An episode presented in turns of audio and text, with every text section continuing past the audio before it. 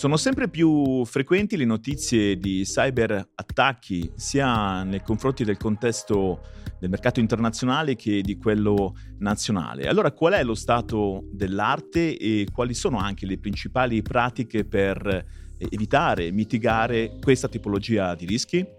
Io sono Lorenzo Bellius e vi do il benvenuto a Innovatible, il podcast di Reti Spa ehm, nell'ambito del quale trovare spunti e idee per stimolare l'innovazione sostenibile.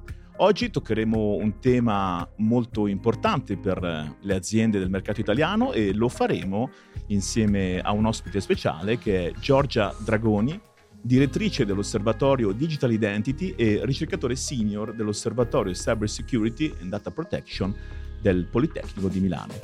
Ciao Giorgia, benvenuta. Ciao Lorenzo, grazie, è un piacere essere qui.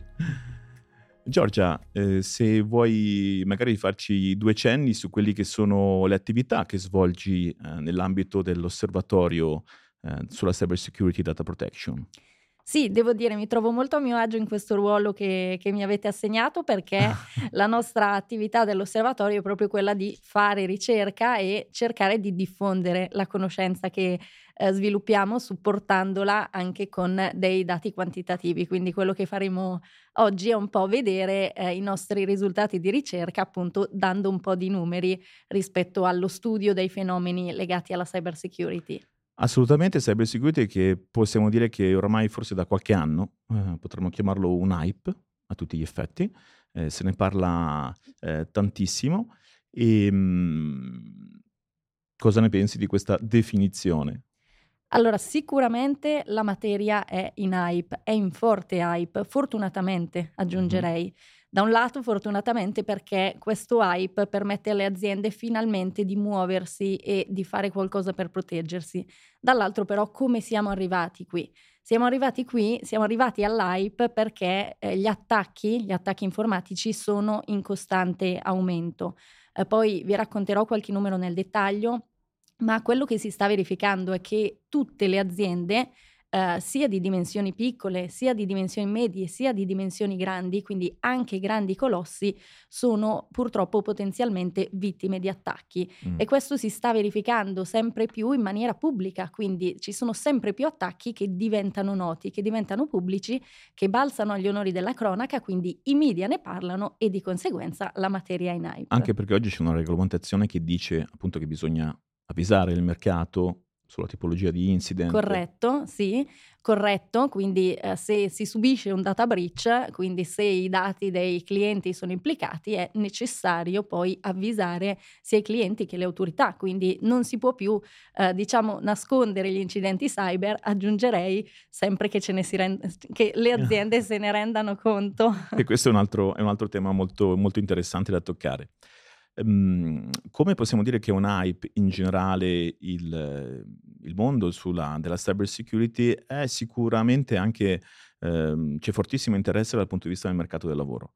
Um, oggi probabilmente eh, identificare, riuscire a trovare sul mercato un professionista con le giuste competenze da assegnare nei vari ruoli che si possono andare a declinare, pensando a un approccio, una best practice perfetta di approccio alle tematiche di, di prevenzione dei cyberattacchi, ecco, oggi è molto difficile. Eh, si riesce a tuo avviso a delineare anche una fotografia del mondo dei professionisti sulla cyber security? Sì, provo, provo proprio a ah. darti qualche numero. Eh, secondo le nostre rilevazioni, circa il 77% delle grandi aziende che stanno cercando figure sul mercato eh, non riescono effettivamente a trovare le figure che vanno ricercando. Quindi sicuramente c'è un forte gap eh, tra l'offerta, la disponibilità di competenze specialistiche verticali in materia di cyber security e eh, quello che effettivamente invece la, la, domanda, quello che servirebbe alle aziende per strutturarsi in maniera corretta. Aggiungo un dato a livello internazionale. Eh, guardando la fotografia europea, la Commissione europea stimava qualche anno fa che eh, nel 2022, entro il 2022, quindi dove, do, dove siamo ormai arrivati, ormai scorso, eh, ci sarebbe stato un fabbisogno di 350.000 figure che operavano nel mondo cyber. Eh, possiamo dire, avendo appunto superato il 2022, che questo numero in realtà è estremamente sottostimato. Okay. Eh, quindi le figure che mancano nel mondo cyber security sono tantissime e eh, da questo punto di vista le aziende ai noi possono fare poco, bisogna agire però in maniera decisa sulla parte di formazione eh, universitaria e anche preuniversitaria proprio per formare dei professionisti eh, che possano entrare in questo mercato. Certo, forse non è poi così semplice riuscire a colmare questo in tempi brevi questo, questo gap. Sicuramente. Ogni anno vengono fuori nuove figure professionali e probabilmente qualche anno fa era difficile declinare la figura specifica. Ora mi viene in mente il CISO, ma ce ne sono anche diverse altre. Quali possono essere una carrellata delle figure professionali più ricercate a tuo avviso? Allora, sicuramente il CISO è una, una figura che è ancora scarsa, direi, ah, okay. eh, nelle organizzazioni quelle... italiane, quindi eh, sì, sicuramente è una figura di cui c'è estremo bisogno. Ci sono però anche tutte le figure che hanno invece, um, special, son, sono invece specialisti, hanno invece competenze più verticali. Il CISO nella, nella situazione attuale della cyber security non può più essere una figura tecnica, Chiaro. è una figura che ha competenze man- manageriali e quindi deve essere completato con un team di supporto che ha appunto queste uh, competenze tecniche verticali. Possiamo citare il security administrator, engineer, developer, possiamo citare gli ethical hacker, possiamo citare i professionisti nel mondo data protection chi si occupa eh, invece più del mondo della gestione della supply chain dal punto di vista di security e chi più ne ha più ne metta, quindi eh, per qualsiasi elemento di rischio connesso alla cyber security potenzialmente sarebbe ideale che ci fosse uno specialista dedicato. Specialista con competenze specifiche tecniche e anche magari specifiche proprio dei, dei problemi delle industrie di riferimento. Chiarissimo. In Italia invece, se volessimo andare a delineare gli scenari che tu ritieni più ehm, a rischio e comunque interessanti da condividere, ehm, che lista faresti? Allora, sicuramente mh, mhmm, parto dalla fotografia degli attacchi. Mm. Quindi che cosa sta succedendo a livello di attacchi? Il 67% delle aziende dichiara di aver effettivamente subito un aumento dei tentativi di attacco nell'ultimo anno e il 14%, quindi fortunatamente una quota minore più eh, limitata di aziende, dichiara di aver effettivamente subito eh, attacchi che hanno portato a conseguenze tangibili, a conseguenze concrete. Quali sono gli scenari di rischio? Potenzialmente tantissimi e eh, facciamo, facciamo, fatica anche a, ad averli in mente, a enumerarli. Mm. Uh, sicuramente le aziende devono proteggersi uh, per tutto il, il tema legato alla trasformazione digitale, quindi tutto ciò che viene introdotto come eh, tecnologie, come nuovi approcci, come nuove filosofie legati un po' alla necessità di trasformarsi per seguire un mondo che sta cambiando, deve poi essere accompagnato in maniera eh, adeguata e opportuna dall'introduzione di nuove policy, di nuove tecnologie, di nuovi processi. Quindi sicuramente uno dei, degli scenari di rischio principali è legato alla trasformazione digitale e aggiungerei qui un elemento, eh, un altro elemento forte di vulnerabilità è legato al fattore umano, quindi alla consapevolezza dei dipendenti che eh, devono essere pronti a riconoscere una minaccia cyber e molto spesso, ahimè, non, non lo sono. Sì, diciamo che c'è sempre una resistenza al cambiamento, a tutte le modifiche, ma che è normale dell'essere umano, legate a eh, nuovi assetti organizzativi, processi, ehm, eccetera. Rispetto al primo tema che hai toccato sulla trasformazione digitale, eh, mh, infatti ero curioso di capire anche qual è il tuo punto di vista eh, quando mh, si parla di una trasformazione digitale che è rivolta a un business, a una visione, a una spinta che arriva proprio dal, dal business, che chiede all'IT, all'ICT, di essere competitivo e quindi di mh, approcciare un time to market velocissimo per andare in produzione con una nuova delivery, con il nuovo pezzo, con il nuovo blocco, con la nuova soluzione per un tema di competitività. E quindi c'è una certa frenesia, diciamo. Ecco, in questo momento a tuo avviso come viene percepito il tema della cyber security in questa, in questa logica? Sì, molto spesso questo è, è, effettivamente l'ostacolo, quindi la cyber security viene percepita come l'elemento frenante, no? il blocco, quello che non permette di fare ciò che effettivamente vorremmo fare per eh, riuscire a eh, cogliere velocemente, giustamente, le opportunità di mercato. In realtà non deve essere così, quindi devono proprio cambiare gli approcci a monte ci sono approcci, che ne so, il DevSecOps, la security by design, che hanno proprio questa, eh, questo scopo specifico, quindi di introdurre i requisiti okay. di sicurezza sin dalle prime fasi di progettazione proprio per evitare eh, che ci siano ricircoli e che quindi sia tutto estremamente più efficiente. Eh, quello che bisogna evitare è eh, cercare di mettere la security, non mettere la security in secondo piano, quindi appunto cambiare il modo in cui si approccia, cambiare culturalmente la percezione della security, perché la security è un abilitatore della trasformazione digitale, non un elemento frenante. Importantissimo questo tema, metterlo tra i mattoncini sin dall'inizio di ciò che si sta costruendo eh, come, come nuovo. Ehm, Giorgia, se dovessimo fare una panoramica di quali sono a tuo avviso, ehm, diciamo, i trend del mondo della cyber security, proprio guardando sul versante dark, e, e ehm, quindi ci sia una, una, sorta di trend, quali sono le aziende più, eh, prese più di mira in Italia, per esempio, se dovessimo delineare una fotografia. Sì, qui ci vengono anche un po' in aiuto i dati del Clusit, quindi eh, il Clusit, secondo il Clusit sono stati rilevati nel 2022 oltre 2400 attacchi gravi di dominio mm. pubblico, mm. sottolineo sono quelli di cui abbiamo eh, contezza, non, non, non, sono necessariamente tutti quelli che sono avvenuti e um, in Italia in particolare ne sono stati rilevati 188 di questi. Il numero assoluto ci dice poco, quello che è interessante guardare è proprio il trend, è un mm. trend di crescita molto forte, gli attacchi aumentano tra 2021 e 2022 in Italia del 160%, quindi una percentuale veramente elevata. Chi sono le vittime? Eh, in Italia, sempre secondo i dati del Clusit, i, settori che soffrono maggiormente il, il, mondo degli attacchi cyber sono quello governativo e mm. quello manifatturiero. E questo naturalmente è frutto del nostro tessuto imprenditoriale, tessuto di come, fatti, come, siamo fatti proprio eh, come, come, nazione, come tessuto economico, quindi riflette eh, quello che sta, sta succedendo.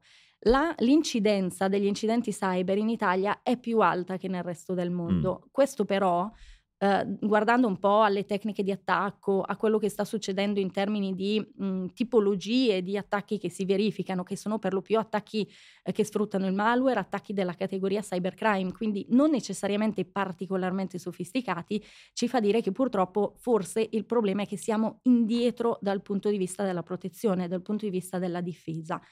Uh, aggiungo giusto un paio di eh, ulteriori spunti, ulteriori elementi che sono validi sia a livello italiano che a livello internazionale rispetto a trend che si stanno verificando nel, eh, nel panorama degli attacchi. Uno è l'aumento degli attacchi nei confronti delle infrastrutture critiche, mm. quindi sempre più spesso eh, i cybercriminali non prendono di mira una singola azienda in quanto tale, prendono di mira un sistema, un paese, attaccando un'infrastruttura critica che può essere un utility, per esempio il, il proprio gestore de, della rete idrica o un'azienda che, eh, che fa gas, che um, fa energia elettrica, oppure la, la rete telco. Uh, non si mette in crisi solo la stessa azienda, ma si mette potenzialmente in crisi appunto un sistema, un paese. Quindi questo è un trend che preoccupa molto. C'è poi un secondo elemento che sottolineo che sono invece gli attacchi a livello di supply chain. Mm. Quindi molto spesso le piccole e medie imprese che magari ritengono di non essere particolarmente interessanti per Appealing i cybercriminali, invece lo sono, uh-huh. lo sono perché sono il cavallo sono, di Troia per esatto, sono all'interno di una Chiaro. catena, quindi rappresentano il punto di ingresso più facile per poi propagare un attacco anche a cascata verso altre aziende. Chiarissimo. Quindi ancora di più una presa di consapevolezza, anche di senso di responsabilità, ecco, da parte un po' di, di tutti sul fatto che si fa parte comunque di, di, un sistema. Tutto quel tessuto imprenditoriale che tu hai citato prima è strettamente interconnesso tra tutta una serie di, di aziende. Ehm, è anche dati... sempre più globale. È anche sempre più globale, assolutamente, si è ampliato sempre di più. Ehm, I dati che hai citato prima non mi non stupiscono, provo a fare una connessione sul fatto che nell'indice DESI siamo sempre in fondo alla classifica come paese, quindi purtroppo, ahimè, eh, non mi stupisce anche che ehm, abbiamo forse ancora tanto da fare proprio anche su questo tema, un po' forse una, una diretta conseguenza. Ehm, mi hai accennato prima, hai accennato prima una, una, piccola risposta su quello che è eh, il ruolo della cyber, ma ehm, entrando un pochino più nello specifico, Giorgia, ti provo a chiedere, ehm, ci sono i cosiddetti digital enabler che hanno eh, aiutato eh, tutte le aziende italiane, soprattutto nel periodo di pandemia, è stato uno del, una parte del settore um, ehm, ICT che ha tenuto molto meglio in termini proprio di investimenti rispetto all'IT più tradizionale, diciamo così. Eh, ecco, quindi mh, mhmm, si punta tantissimo sulle tematiche di business intelligence, cloud più, nella più ampia accezione. Ecco, allora provando a entrare nel, nel dettaglio come si sta inserendo, come si sta eh, collocando e che ruolo ha oggi il tema della cyber security. La cyber security, come, come, dicevo prima, deve essere interpretata come un abilitatore, no? E eh, deve essere gestito in maniera oculata e consapevole tutto ciò che è un'implicazione potenziale connessa al mondo del digitale. Faccio qualche esempio proprio ehm, andando sui trend che, che, hai citato. Il cloud, eh, ci siamo mossi molto velocemente, mm. quindi è accelerato la migrazione eh, di infrastrutture, di dati, di applicazioni in cloud nel periodo di emergenza pandemica. E questo sicuramente è un bene da un certo punto di vista perché il cloud ha delle enormi opportunità in termini di efficienza, anche in termini di sicurezza. Però molto spesso, per esempio, se ci si rivolge a, eh, con un approccio multi-cloud, quindi a fornitori differenti, non è detto che i requisiti di sicurezza siano uguali per tutti. Quindi Chiaro. l'azienda, dal canto suo, dovrebbe preoccuparsi di orchestrare di controllare, di gestire in maniera adeguata eh, i diversi servizi in cloud a cui si rivolge. Questo per esempio è possibile farlo tramite sistemi di gestione eh, delle identità, per esempio, però magari, magari poi approfondiamo le possibili soluzioni in un'altra, in un'altra, sede. Faccio un altro esempio sul tema del, de, degli analytics, quindi di tutto il mondo della gestione dei dati Certo, diciamo sempre i dati sono il nuovo petrolio, mm-hmm. abbiamo bisogno di analizzare i dati, di fare intelligence sui dati, di estrarne insight. Questo dal punto di vista della security, a mio avviso, ha due implicazioni. Da un, da un, lato c'è il mondo della corretta gestione di questi dati, della corretta protezione, quindi assicurare integrità, disponibilità e confidenzialità dei, dei dati. Dall'altro lato questi dati possono essere utili anche dal punto di vista security, quindi è possibile fare intelligence anche utilizzare magari algoritmi di artificial intelligence in ottica predittiva, quindi sviluppare eh, dei sistemi che permettano di anticipare le minacce oppure di cogliere eventuali eh, anomalie, eventuali comportamenti che si discostano dall'ordinario in maniera tempestiva. Sono solo due esempi, potrei andare avanti ore. Ma hai inquadrato molto bene con la tua risposta. E, eh, Giorgia, venendo invece al mm, tema proprio dei, dei cyber attacchi, eh, mirati ad un'azienda del tessuto imprenditoriale di cui abbiamo parlato prima. Mm, solitamente si pensa subito a un tema di impatto mm, economico, eh, magari anche di reputazione del brand, ma mm, se volessimo provare a fare un esercizio ulteriore, che cosa c'è d'altro una cosa che forse non siamo abituati a pensare, cioè siamo abituati a pensare cyberattacco mi rubano dei dati mm-hmm. e magari la risposta dell'azienda è ma io non ho dati particolarmente sensibili o che devo tenere al segreto. Quello che magari non si pensa è che un cyberattacco può avere conseguenze anche sul mondo reale, mm. quindi ripercussioni che poi si traducono in necessità, per esempio, di fermare la produzione, di interrompere l'operatività del business. E questo naturalmente comporta eh, delle gravi conseguenze dal punto di vista economico, quindi l'impatto economico non è solo quello eh, dei, dei, costi di ripristino, ma è anche tutto il mancato guadagno e anche nel caso in cui io non gestisca bene l'incidente, potenzialmente una sanzione che mi viene combinata dall'autorità perché non sono stato in grado di gestire l'incidente in maniera, eh, in maniera opportuna o, di, o, non ho dimostrato di aver messo in atto quello che avrei dovuto mettere in atto eh, per doverlo gestire. Naturalmente anche l'impatto reputazionale che hai citato è estremamente importante. Pensiamo a una banca che eh, viene eh, in qualche modo eh, hackerata, quindi che vengono, eh, vengono diffusi i dati dei clienti, sicuramente i clienti avranno una percezione di poca affidabilità eh, di quella realtà. Sempre dipende tutto molto dalla comunicazione, quindi da come poi l'incidente viene comunicato e gestito. Quindi questo poi è un elemento chiave. È chiaro.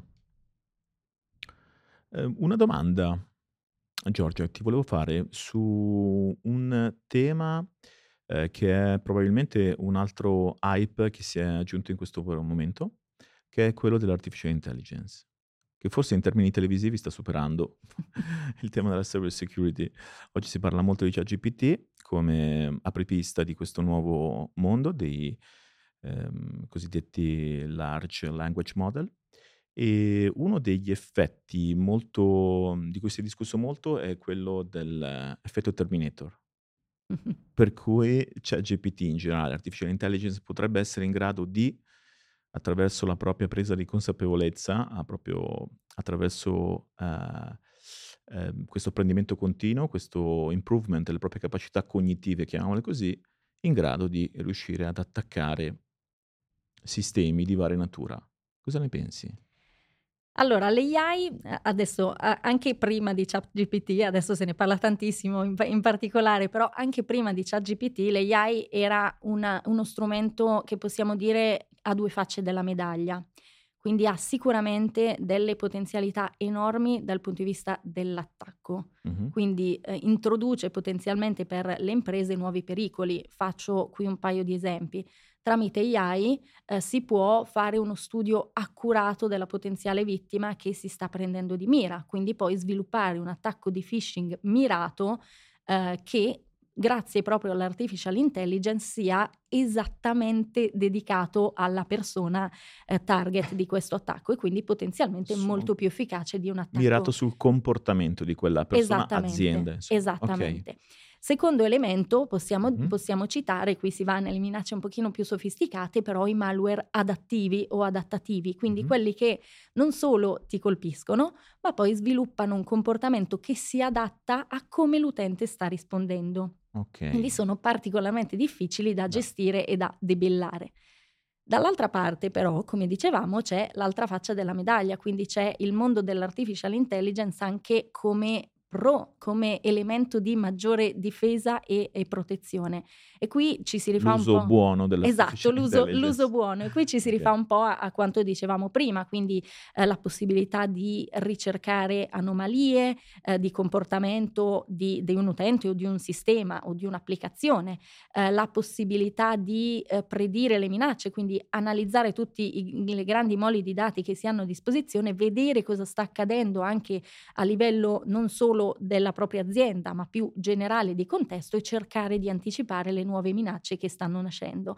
ChatGPT sicuramente è uno strumento potente perché non ti permette di scrivere una, un, un, programma malevolo per eh, bucare un'azienda se glielo chiedi, ma aggirandolo in qualche modo qualcosa si, si può riuscire a fare, però sia dal punto di vista della, eh, dell'attacco appunto che dal punto di vista della difesa, quindi è anche possibile utilizzarlo in maniera opportuna e oculata per, eh, in, per, migliorare le proprie difese. Chiaramente noi vediamo benissimo ad OpenAI, è un esempio per eh, appunto discutere anche eh, di quello che oggi è veramente possibile, possibile fare. Sì, hai citato effettivamente oggi è, è, è davvero anche facile, grazie ai tool che hai mhmm, un po' provato ad indicare, comunque riuscire a portare quel tipo di tecnologia proprio a scopo difensivo in azienda. Ci sono molti prodotti che eh, lavorano in quella modalità.